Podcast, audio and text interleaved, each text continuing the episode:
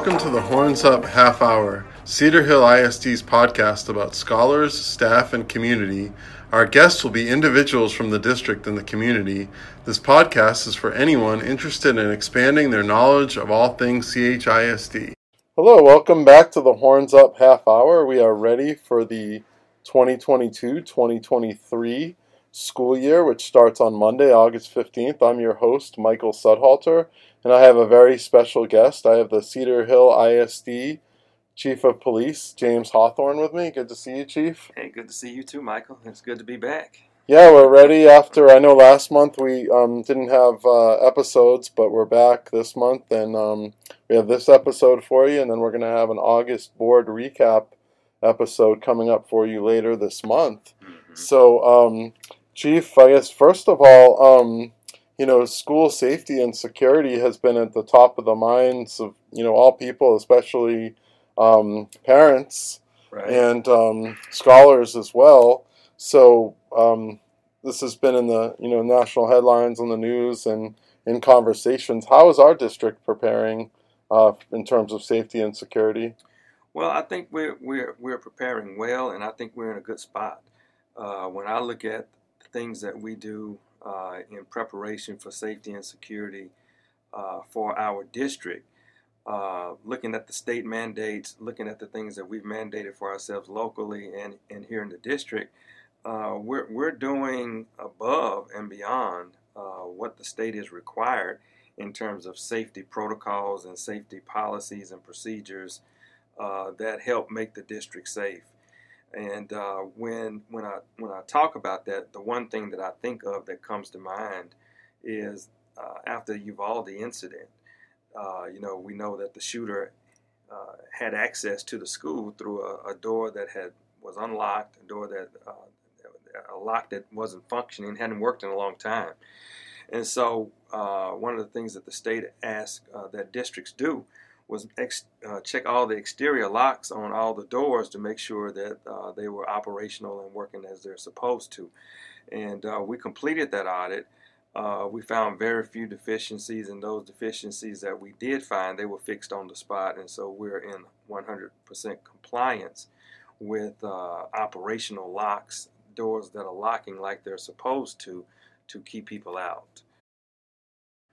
Okay, so I know you said there have been several uh, mandates by the state. Um, obviously, doors has been one of them, um, and then there have been some others as well. What has the well, department? One, yeah, one of the things yeah. that that that uh, we do. Uh, there's a safety and security audit of the uh, school districts that is, that's done every three years. We've taken that every three year uh, process and we've actually mandated that we do that every year in the district. So we don't wait uh, for every three years to take place before we do our safety and security audit of the district. We do it every year. And so when the state pushed out uh, that mandate for an additional safety and security audit, they call it a, a partial audit. Uh, that's something that we already do.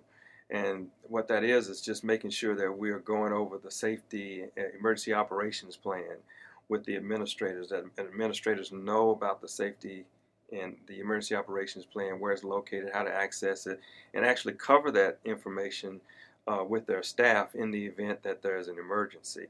And so, uh, and you know, just knowing how to um, do e- traffic egress and ingress when they are doing dismissal, how to wa- how walk people to the car line, and have an orderly car line, uh, and then how to conduct themselves when we do uh, emergency drills to the uh, standard response protocols uh, that we do here in the district. And so those are things that we already do. And so uh, it's not hard for us to meet those state mandates because those are things that we do annually every every year.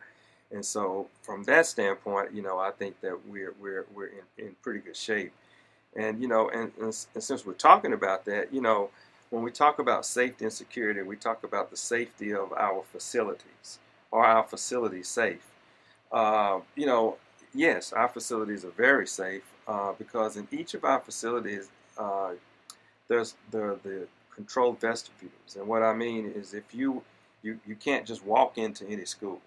You know, you have to be buzzed in, and so you have to uh, hit, hit a buzzer uh, at the front door, and staff inside has to identify you as, as being a person there with a legitimate purpose uh, before you're even able to come into the building. Once you're in the building, uh, the the entryways, entry points into other areas of the school uh, are locked, and so the only way that you can have access to other parts of the school, other areas of the school, is if somebody from staff allows you into those areas. And so it's a controlled access, uh, controlled lobby areas. Uh, and so we feel safe in that regard that people can't have access, can't just walk into uh, any building and have access to the staff or children inside the school because of those uh, uh, mechanisms or those access control points that we have. You know, in addition, we have uh, uh, security cameras in the schools. Those cameras are operational. We're able to see most of the things that are happening inside the school. Uh, administrators can see those. They have access to the cameras as well as us at the police department and our security teams. And so, uh, you know, there are always enhancements that we could do. We could have a better quality camera here or there. But for the most part, you know, those cameras are effective in terms of helping us identify people uh, or situations inside the school.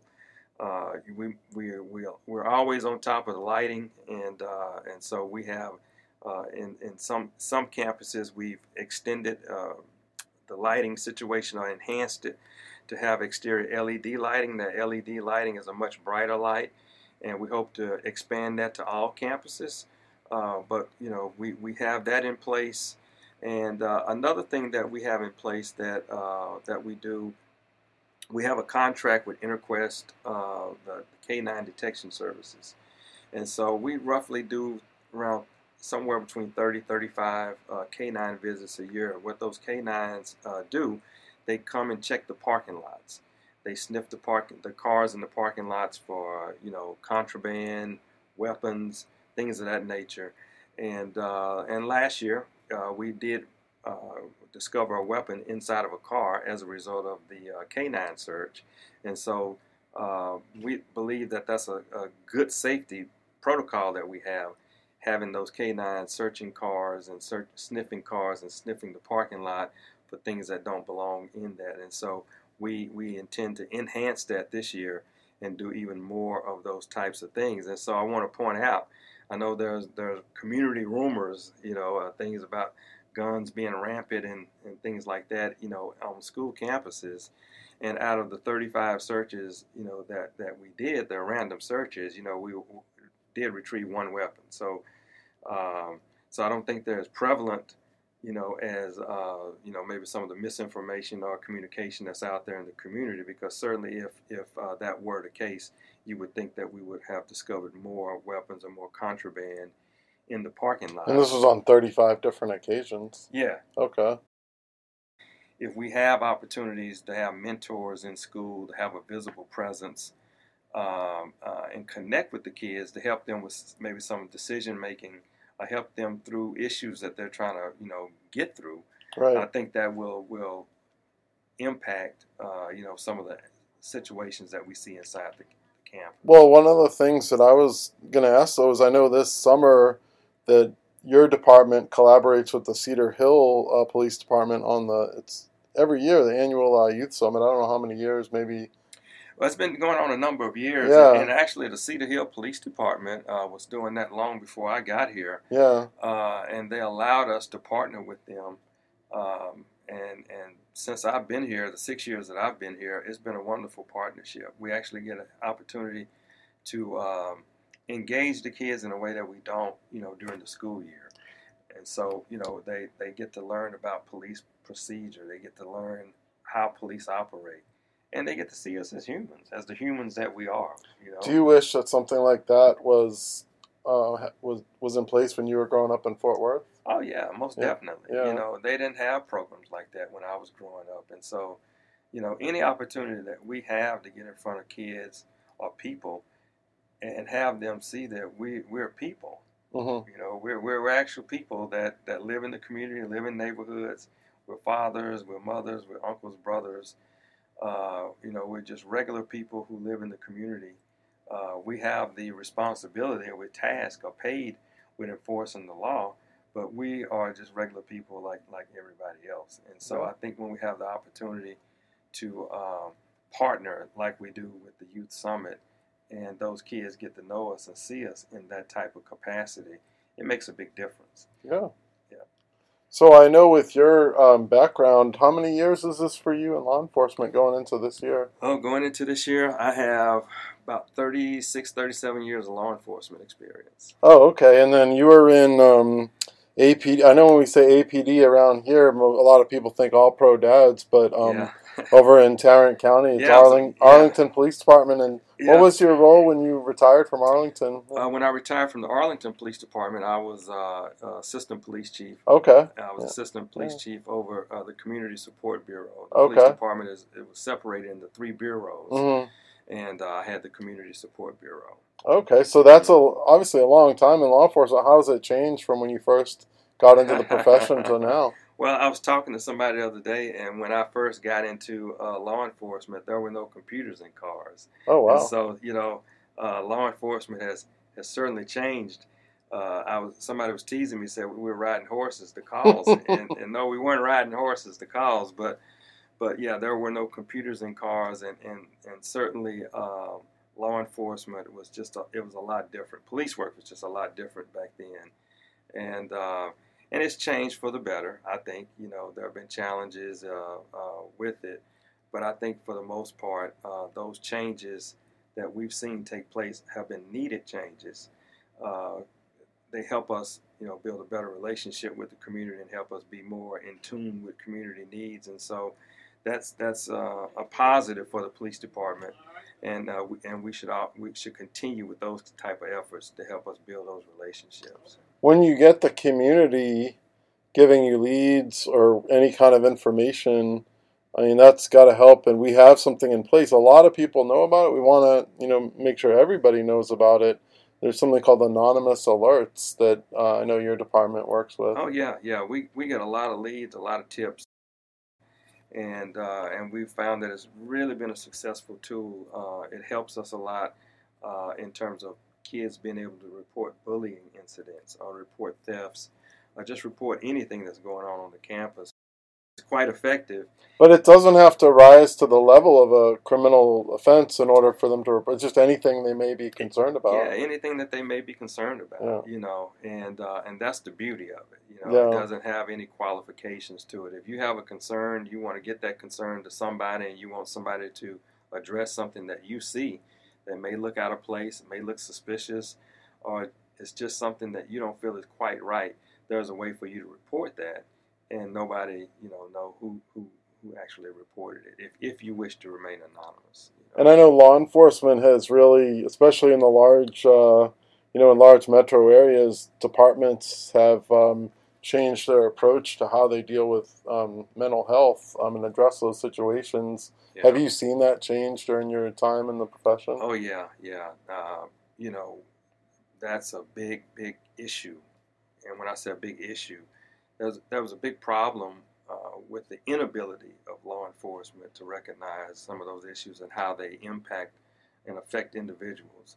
And so there's been a lot of effort and a lot of training, a lot of visibility around dealing with people uh, uh, with intellectual, you know, disabilities or just people who who um, have special needs. And so we have to rec- we have to do a, a better job in law enforcement of recognizing those situations uh, and dealing with those situations more appropriately, the way that they should be dealt. Right. You know, so that we can be more effective with helping all the constituents that require our help. And so, um, you know, it's important that, that, that we stay in the front and lead from the front in terms of uh, recognizing those types of individuals and how to deal with those individuals. Because I was just reading uh, just today how uh, there was a situation, and I, I forget what city, where they didn't deal with that individual appropriately. He was a 13 year old kid, and the kid ended up dying in the custody uh, of these teachers who didn't recognize that this kid had special needs and needed to be dealt with in a different way. And so we spent a lot of time on identifying, having officers be able to identify individuals like that and knowing what are the correct procedures, what are the correct protocols you know, for dealing with individuals who, who may have special needs and have to be dealt with a little differently. But in terms of um, something like whenever one of these horrible tragedies happens, it comes out often after the fact that they say that this individual they were posting things on social media or there were all these signs that they were either um, depressed or, or, things like that. Um, and then what can well, you do as a department to kind yeah. of see those and, and intervene before yeah. Um, yeah. you know tragedy happens? Yeah, and that's, and that's a little bit different category. Of, yeah. you know, a person. You know, you know, there are certainly people who who are are doing things that would rise to a level of, of somebody looking into what's going on with this individual. Right. You know, um, whether whether it be like you say some postings that they're doing on social media, comments that they made to other students, uh, uh, excessive absences, you know, uh, referrals and, and, excessive amount of referrals. When you have those type of things going on in the school, uh, those individuals rise to a level um, where there's threat assessments that are conducted around those individuals because mm-hmm. they could be a, a, person that's in need of some wraparound services, a little more attention than than what the average counselor may be able to provide. And so right. when we have those warning signs pop up, it's important that we recognize them and have processes in place to flag those individuals so that we can bring them in. And if are wraparound services that they need, we should be in a position to provide those, you know, and sometimes that's from a law enforcement perspective, but sometimes it's not. You know, a kid may be acting out because they're hungry, and and nobody recognizes, you know, what's going on with that individual. And so when we bring them in and do that threat assessment and figure out what's happening with them, it may be that we just need to refer them to a nutrition specialist. Okay. Make sure that they have um, uh, meals that they're not getting or you know it could be a number of things you know i just threw that one out as an right, example right, yeah. but but it could be any number of things that are going on with that individual with that child that uh, they need special attention or attention devoted around that issue and we can't do that if we don't have a, a process in place to provide those social and emotional learning uh, opportunities uh, for us to intervene uh, uh, uh, with a child who may be in need like that. And so that's the whole purpose of doing a threat assessment. Uh, it could be to prevent um, violence. It could be, you know, that, that we're in, interrupting something and, and intervening in a, in, a, in a manner that we interrupt a violent situation. Or it could be just that that person needs some other wraparound services, counseling. Right. All right. Well, thank you so much, Chief, and thank you for your service to the district. We really appreciate everything you and your department. Uh, well, thank you. So. Thank you. We're glad to, to be a part of this program, and we're glad to uh, serve the uh, Cedar Hill uh, School District.